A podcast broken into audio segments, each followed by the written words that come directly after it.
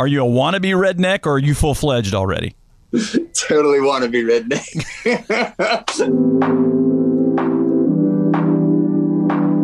Hope Talk, a PCM podcast. There he is. Hey, Jack There it is. How you doing, man? So, if I knew your middle name, I usually throw off artists when I start talking to them by introducing you by your full name. So, I, I found, I guess, a grandfather that you know has like twenty eight other names, but not Jack. And so, what, what's what's the middle name? It's Gordon. Uh, I was named after both my grandfathers. So Jack was my dad's father, and Yeah. Gordon was my mom's dad. Uh, so Jack Gordon Cassidy. Jack Gordon Cassidy. When was the last time you heard it like that? Uh, only by my family when they usually get kind of mad with me. They'll use my full name. Did that happen often? Say again. Did that happen often? Uh, growing up when you're a teenager, yeah, a few times. Too Oh, many, yeah. I guess. But Now, now, how many brothers and sisters do you have? I have one brother, and we're he's three years older than me, and we're as tight as can be. Did you Really all are. did you all fight like crazy when you were growing up when you were little kids? We really didn't, man. We only had like a few scrapes. Uh, in those scrapes, it got a little too heated, but we uh, no, we we always just hit it off, and and to this day, we're just yeah, just peas in a pod. Awesome. That is too. How often? When was the last time you got to see your brother? Uh, not too long ago, like I think he was here two two and a half weeks ago. Oh, cool. Ten days in Nashville with me, and we wrote songs and took him on some vacations, and it was nice. So is your brother your brother a songwriter as well? He is. He's a he's a songwriter and mainly a guitar player, and it's my plan to take him on tour when I go out, and we just have a strong connection on stage. And he's the guy I grew up, you know, doing music with. So Yeah. it's really it's really something powerful. That's super cool. Now, if you don't know Jack, Jack grew up in L.A. and uh, now living in Nashville. What's been the biggest culture shock moving from Nashville? And how long ago was that, moving from L.A. to Nashville? It's been uh, I think it's been two years now, um, and the biggest culture shock was uh, man, I really don't want to insult my hometown at all, but but the people in Nashville are just so down to earth uh, in a way that's just culturally different than LA. LA's so fast paced, and you don't take time. You know, the culture there is just you don't take time to really get to know people and invest in people, or you know, talk to strangers on the streets, or you know, connect with just your neighbors around you. Um, so having that within like the first four days of me moving here, I was just like hitting it off with people at the gym and at the most random places. I was like, this is this is incredible. This is so much more in my heart. I'm such a relational human being. Earlier this morning, I, I had Darren from uh, Darren Mulligan from We Are Messengers on the show, and I was Okay. asking him the biggest difference in Monaghan, Ireland, where he's from, and here in the United States, and he said exactly what you said. Only substitute L.A. and Nashville for Monaghan and and uh, and Nashville in the South here. He said that Huh. in Monaghan, people were more friendly there. They'll greet you, they'll wave at you, stuff like that, as opposed to here where people don't make eye contact. That's a pretty cool, pretty cool thing. Coming from one part of the country to here, but yet there's always some people that are friendlier somewhere else. Of course, I mean, yeah, I, I think a lot of other countries have America beat in this department. I like I, I spent a lot of time in Uganda, and oh man, you come off the plane there, it's a whole different ballgame Oh, of yeah. of just love and and humility and gratitude, and just people that are so you know so thankful that you're there, and they just express that, and so that's amazing too. What's the connection to Uganda? Say again. What's the connection with Uganda? Uh, I started off going on a missions trip out there when I was in high school ministry, and uh, you know, I was a little bit sheltered with my church, and I, I was I wanted to branch out a little more, so I you know prayed for that opportunity, and then got opened a door like three years ago where I got I went there to do a worship concert for thirty thousand people Wow. which was uh, which was more than I'd ever seen, you know, live. Uh, but it was such a blessing to be a part of that. It was like a 12 hour worship night, and you know, I was just one of the acts. But uh, it was yeah, I got to do that and then spend time. Uh, most of the time there with like an orphanage and a, and a hospital, medical center, and just love on these people, love on these kids, and serve in whatever way I could. And they liked, they enjoyed my music, so. I, but who do you who do you th- who do you think gained more from that though, you or the people you were serving there? It was me. Yeah, you always think you're going to serve, and you just end up getting served. uh, isn't that funny? Yeah. how, how, many of the Ugandan kids did you try to sneak back with you in your suitcase? Hey, there's a couple, man. there was one little girl that oh, I really wanted. the cutest. Uh, oh man. But, well, anybody that has done any kind of Google search on you or anything like that, or knows anybody about your past, you know, you you come from a performing family. You mentioned your brother plays and and sings with you. Of course, probably the most famous is your grandmother and your uncles. And I know every single interview you can't get away from this question. But uh, Shirley Jones and the Partridge Family, uncles David and Shaun Cassidy, the teen heartthrobs back in the day. There. Um, do you remember ever getting anything for Christmas or birthday that wasn't Partridge Family related? uh, you know, to be honest, we didn't really. Partridge Family wasn't really brought up. We were just the normal family. We tried to keep our business in the business and then just come together. So uh, no lunch boxes. You didn't go to school with the Partridge Family lunchbox. You know, it would have been really cool. It's actually. I told my dad. I was like, we got to get our hands on one of those because I, I, would still I haven't used a lunchbox in a long time, but if it was that, I'd probably I'd probably rock it. And nobody uh, ever dropped you off at school in the in the multicolored Technicolor bus or anything like that, right? that would have been that would have been something. but no, we uh, I, just, I had a normal family life as as you know famous as my family was in the eyes of the world. Uh, they were just a normal normal household for me, and my parents were amazing and, in bringing me up with a lot of love. Yeah, and family's always been super supportive of of just me. And then later on, when I decided to go into the business. Well, you mentioned, mentioned your grandmother, and, and, or I mentioned your grandma and your uncles, but your mom and dad, both performers on Broadway and incredible and, and the things that they've done, and your brother. Um, are the, is there anybody in the whole Cassidy family that you know of that's not musical or theatrical? Is it a choice if you're born into that family? Uh, he's gonna kill me.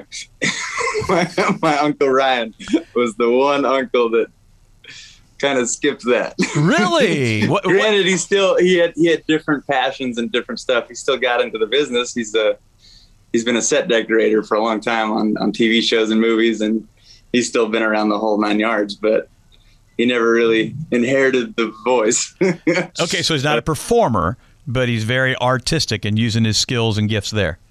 For sure. Yeah. Wow. That's pretty cool. Well, with with this whole celebrity aspect of that growing up with that a lot of celebrity families we learned have struggles. There's a lot of struggles and things there. How did your family, because you all had your share of them as well, how did you all handle those? I mean, I know he's not in your family, maybe a pseudo uncle, but like Donnie Donnie Bonaduce and some of those people there uh, from there that your uncles ran around with, your grandmother knew. How did how did fa- celebrity families? How did your family deal with issues like that? I would say, for me, it was just I think it was just like every other family uh, you know, people have this idea of what a star is, and they can be, you know, more than what they actually are. But but we're just we're just normal people. I'm not a star yet, but they're just normal people that, uh, yeah, that just you know want to have a want to have a solid family life, and and when you go through something, they're just they're just there for you as as parents, as as uncles, as as family, as supporters. So, um, I don't know if I have a specific answer for that, but well, let's talk personally about you because I know part of your God story, part of your testimony, um, drug addiction was a part of that. What do you remember the very first time that you that you experimented with some kind of a, a drug or alcohol or something like that? Mm-hmm. I remember first time was a uh, marijuana my sophomore year. Wow. What yeah. what did you know oh my gosh, this this is gonna this is terrible, this is awful, or was it just the thrill and the excitement of it that made you want to take that first draw? Yeah, there was a thrill and excitement. There was a there was a stage of rebellion and and all that, and just the desire, mainly at the beginning, just to fit in, I guess, in some form with with new people, new friends I was making. Uh, but wasn't a good thing. it, it, as as small as the first experience was, it uh, it led me to a it led me to years of a mess. So. So they say a lot of times that first drink or that first draw or whatever is the gateway. Do you believe in the concept of a gateway drug that gets you more and more and more down that behavior there? Yeah, I mean, there's definitely it's definitely a thing that some people are just prone to addiction, and others can try it once and be like, "Ah, that was cool," and put it to rest. Uh, but if you have those addictive tendencies, then the minute you try something new that is a and if, if you catch to it and it's something that is working uh, to self-medicate you um, yeah it's an easy way to all of a sudden when something bad happens or when you get a little anxious to have that first thought i'm going to go there to escape. Uh, and and that's where just the cycle of that that thinking begins. Gotcha. Do you remember when you suddenly realized enough is enough? This is my breaking point. Yeah it's i mean later so weed was the beginning and then it got into cocaine. That was the that was the highest I ever went, but that was enough. That's that's that's all I needed to destroy my life almost. Um, yeah, I got so bad that that I was doing it by the tail end of it, like for three days straight with no no sleep and just wow, unable to stop, man. And and there were a few nights. Uh, it was, I mean, one night in specific that was the biggest one. That was the kind of the turning point was where I just one of those three day benders, and I was up. Uh, you know, my body was riddled with anxiety and just you know I'll keep constantly going high and low throughout the day and not sleeping. And I did one line that was too much, and I just started to feel my body shut down, and my heart started beating uncontrollably. I, I, I freaked out, and and I literally felt like I was about to die. I was like, "This is it no service on my phone. I I'm in the middle of Santa Monica and I'm going to be found dead here. Uh, and from that place, I I cried out to Jesus with all I had, and because He's the one. Though I was far from Him in that season, I still knew He was His He was powerful. He could save. So, and He's all I had, and he, all, he was all I had in that moment. And and when I tell you that supernaturally, He really met me, he really did. Wow. And the peace of the Holy Spirit just came in and just flooded me in the midst of my body completely surrounded by chaos. And and if I didn't have that, I wouldn't have been able. I, the anxiety and the would have taken over, and I would have been done. I think my heart would have stopped. Uh, and he just gave me that, gave me that place, and I just kind of sat there and just accessed that all night until the drugs and the come down wore off. And, and from that day, that was a that was a giant turning point. And since then, been three years clean. So three years. Congratulations, man. That's awesome. Was was Jesus your twelve step program, or was there a formal uh, program or something like that that God allowed to, to help you kick it? Jesus was my twelve step. Uh, I don't always share this, but because you know everyone has their own story, and I don't sure. want to ever call someone away from from what God's doing in them. But yeah, I did go to I did go to rehab once, and it was supposed to be 30 to 60 days, and on day 14, I specifically heard God's voice say, "It's time to leave," and I was like, "What are you talking about?" Uh, and he says, "This place isn't going to get you sober. I'm going to be the one that gets you sober." Wow. Um, and shoot, okay. Uh, and if I, ironically, so I was like, no one thought I was hearing the voice of God, but when I, when he's like really clear, I really know it was him. And that time I really knew. Um, and it, it led me to, uh, you know, I was newly clean and, and I, I knew it was something that was going to work. uh, but, you know, you need time for everyone else to get on board with that. Yeah. Uh, but the minute I left rehab, it like I didn't have my phone the whole time, and uh, I got a call that it was that I, I was invited to go on Jeremy Camp's tour and open up for him, and I was like, oh, oh, and uh, so we, we we jumped on that, and that's that's what led me to meeting Micah Tyler, which is what led me to finding Fair Trade uh, and to be established where I'm at now, and like that was a that was a God divine thing that happened. Uh, yeah. Uh, and yeah, and then he was the one that it wasn't a 12 step program. He was the one that transformed my life uh, instead of me trying to work at it as much. Yeah. There's definitely tools that you have to adopt and stuff like that, but it's living in Christ that really allows the freedom. I, I, think I can hear your hesitancy to share because God is the great physician. We know that. And sometimes He can miraculously heal somebody of an addiction or anything, just like He did you. But sometimes He wants to use the full treatment process or the counseling and those type totally. things. And you just have to pray and, and seek God's will perfectly in that. Would that, that be a safe way to sum that up? Hundred percent, man. You put it great. Yeah. Good deal. With, with, celebrities, celebrity families, is it more difficult for celebrity families to be open to the things of God, and why or why not? I think so. Uh, tremendously, yeah. In in that world, it's so easy to get consumed, so easy, and and I I've, I saw it firsthand. I my uncle did get consumed and and it it led him to you know he was holding on to this this image of what it used to be and then he wasn't sure you know 30 40 years down the road who he even was at that point and it just he used alcohol to numb that pain and it eventually just took his life. Uh, so in my experience yeah i think the only way to to navigate this business without completely like some people do it great but it's it's it's going to take a toll on you in some way. And if you don't if you don't have god in your life like eventually i think you know ego is going to start to come and and all these different opportunities you're getting so much flattery and that can be if you're not if you don't have the wisdom of christ of that you can just go in so many different directions and stuff. And and i just uh so Jesus, the Holy Spirit keeps me so grounded. And I just, uh, I know when I have a peace about something that's that's brought to me, like if there's an opportunity, even if it seems good in the eyes of the world, if I don't have that peace about it, I won't I won't take it.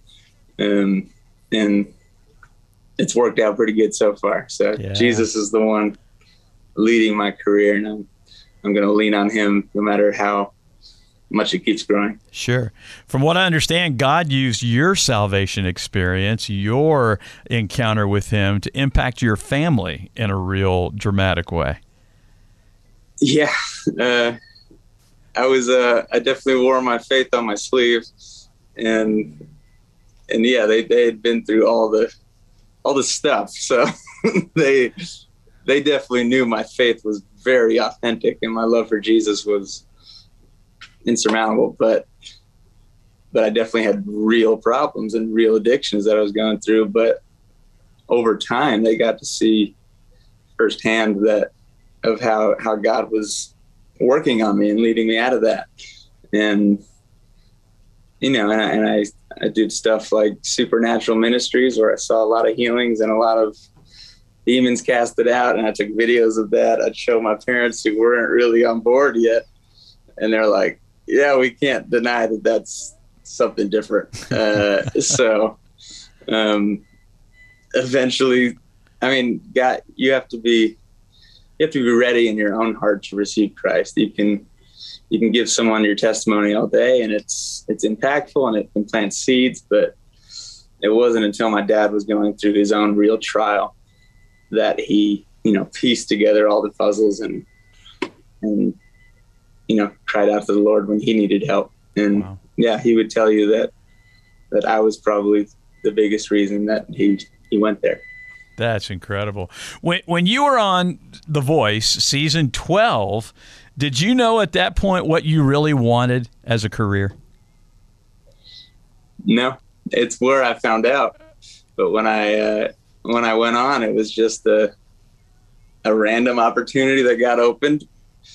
Uh, yeah, it, like I didn't go to the open call audition. My dad literally knew the musical director on the show. had this had this something in mind to go. You know, you wanna you wanna call him and just go to his house and see if see what he says. I was like, okay.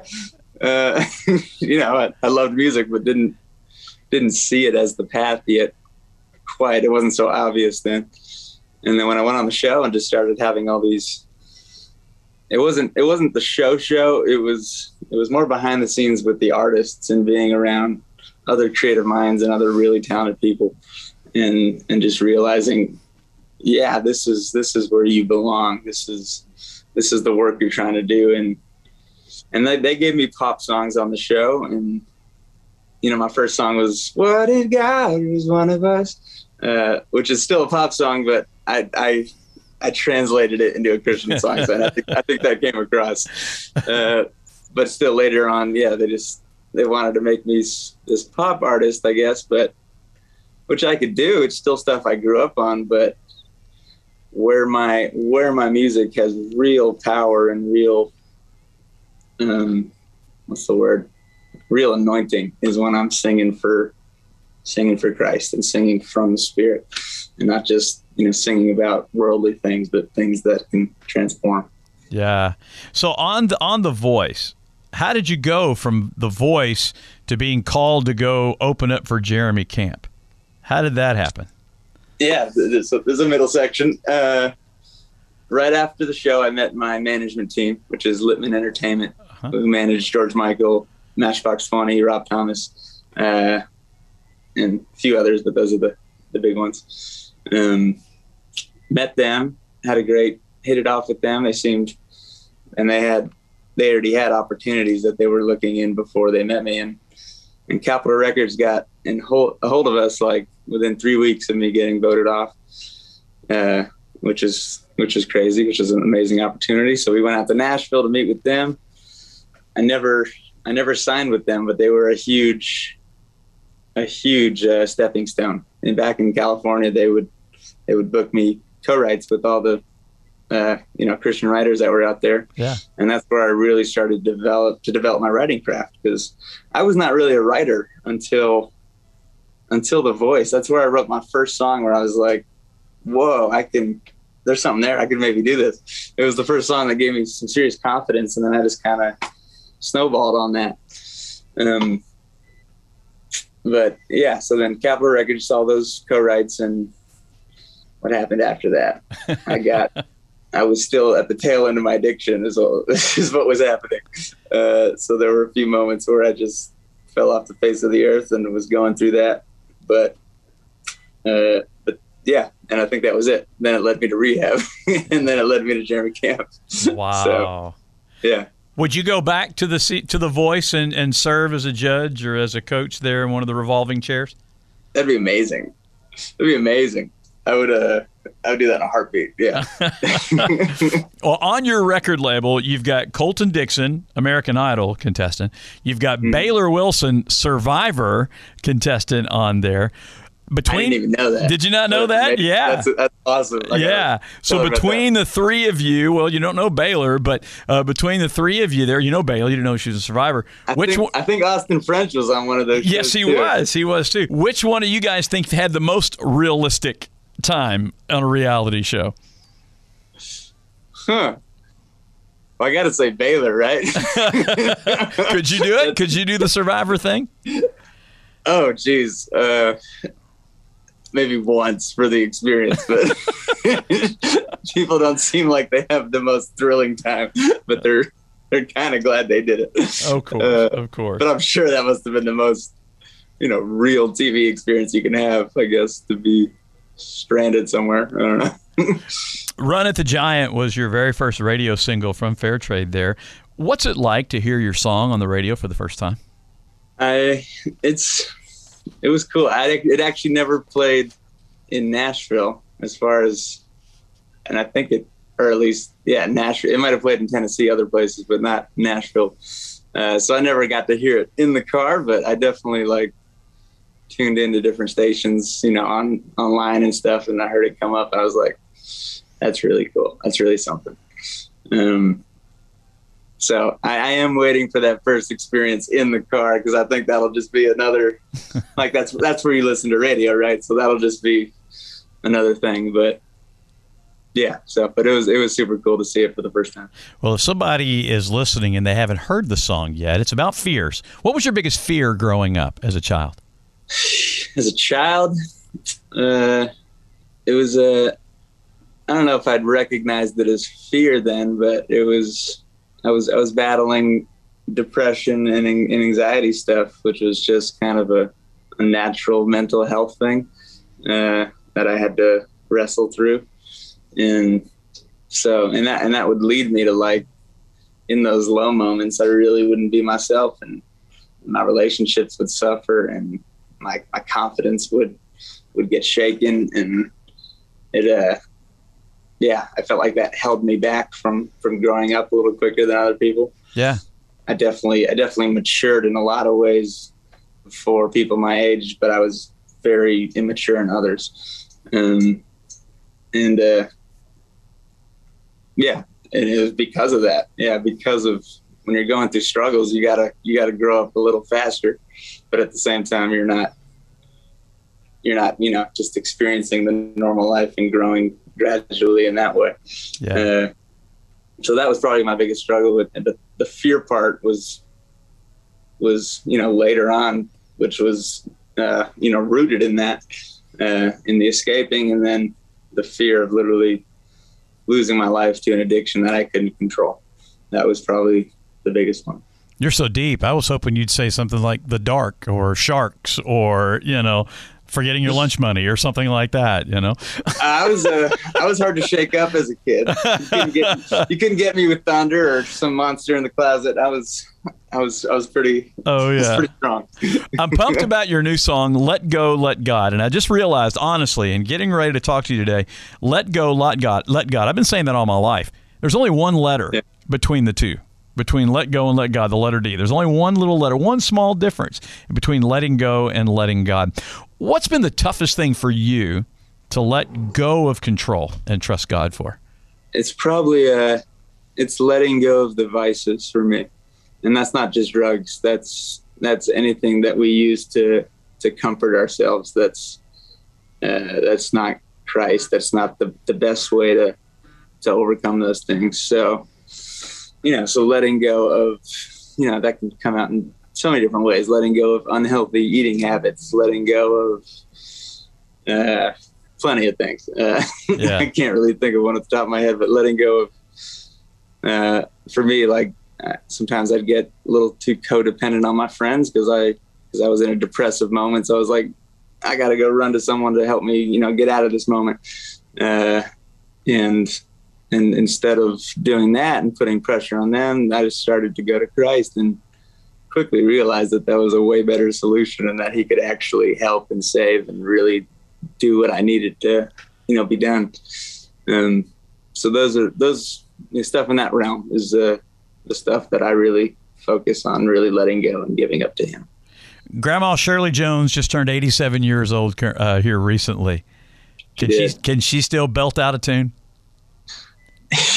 She she can. It's it's it's not what it used to be, but, but, you know, it's never going to be what it used. to. She had a gorgeous voice. Yeah. It was amazing when I when I heard it, when I hear it, you know, in the motion picture stuff. And but yeah, it usually takes like a cocktail or two before she'll uh, before she'll really get the desire to jump on jump around the piano. There you go.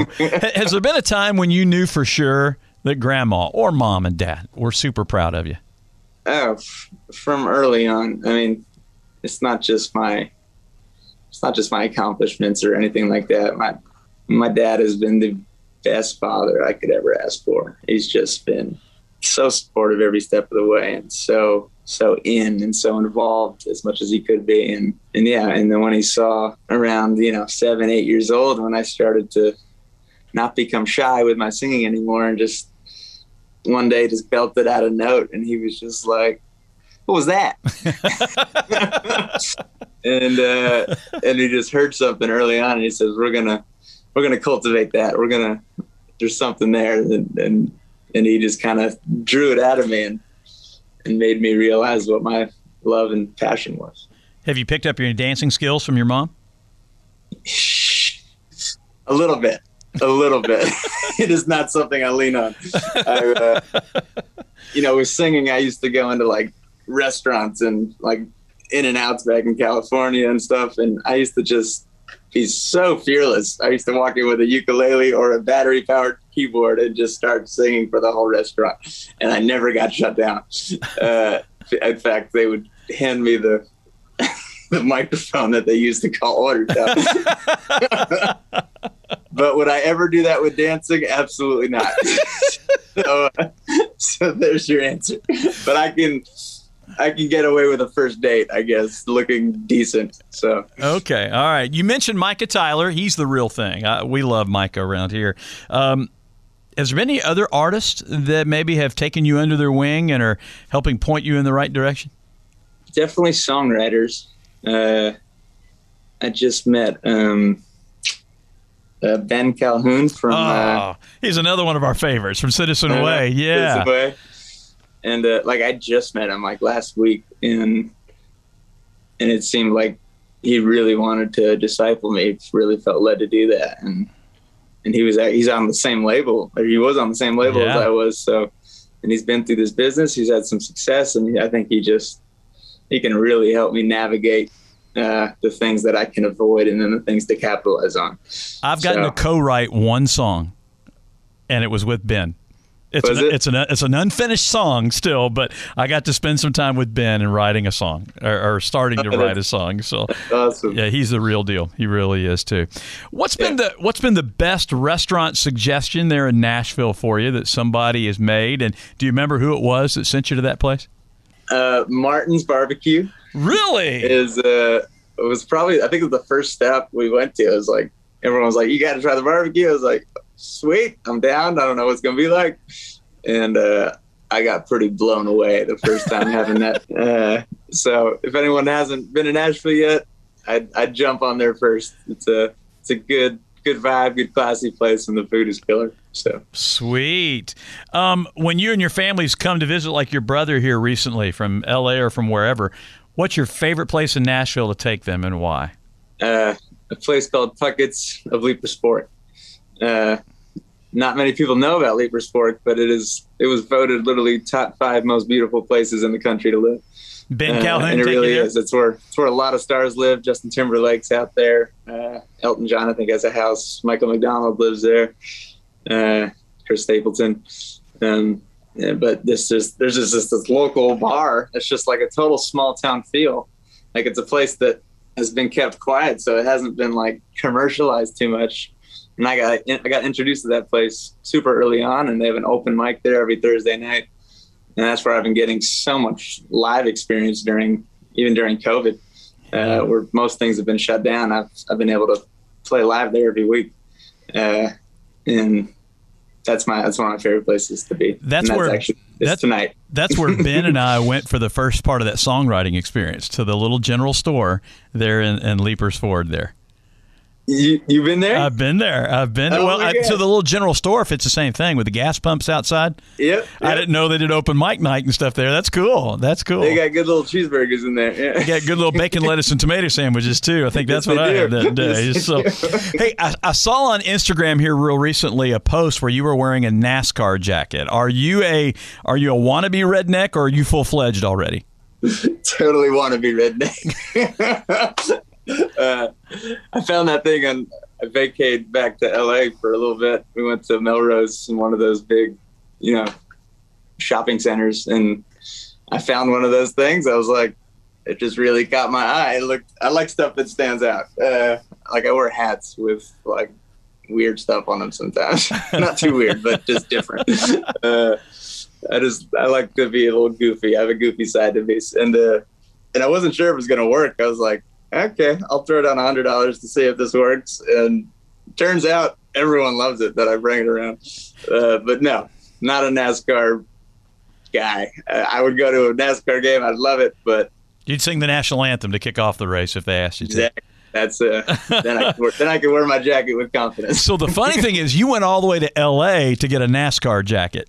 Isn't that funny? Yeah. Not here in the South. And I'm so pissed because they had a Ricky Bobby one. Oh yeah, the Wonder Bread White, and I I didn't get it because I was unsure if even the first one would work out. so so it's safe to say. I saw the response to that. I really should have gotten it. You don't have a favorite driver?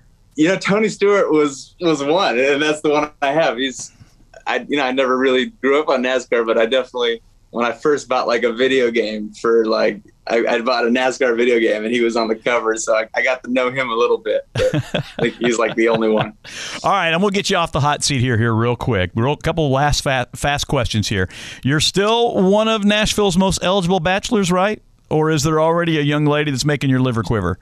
I am an eligible bachelor. All right. So, what do you hope God has created in your perfect bride? What's the top two or three things you're looking for? Hmm someone, a girl that's down to earth, uh, for sure.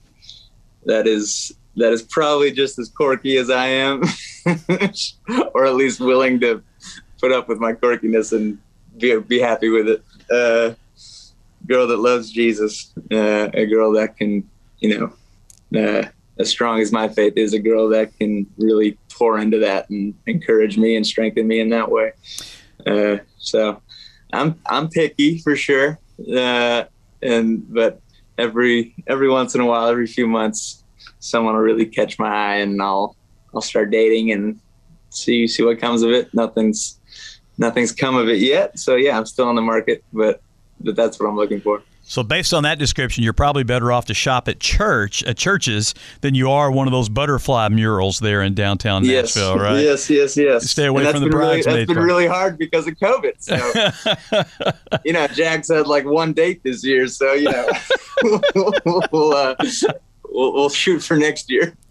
have you have you really fangirled over any celebrities you've run into since you've been in Nashville?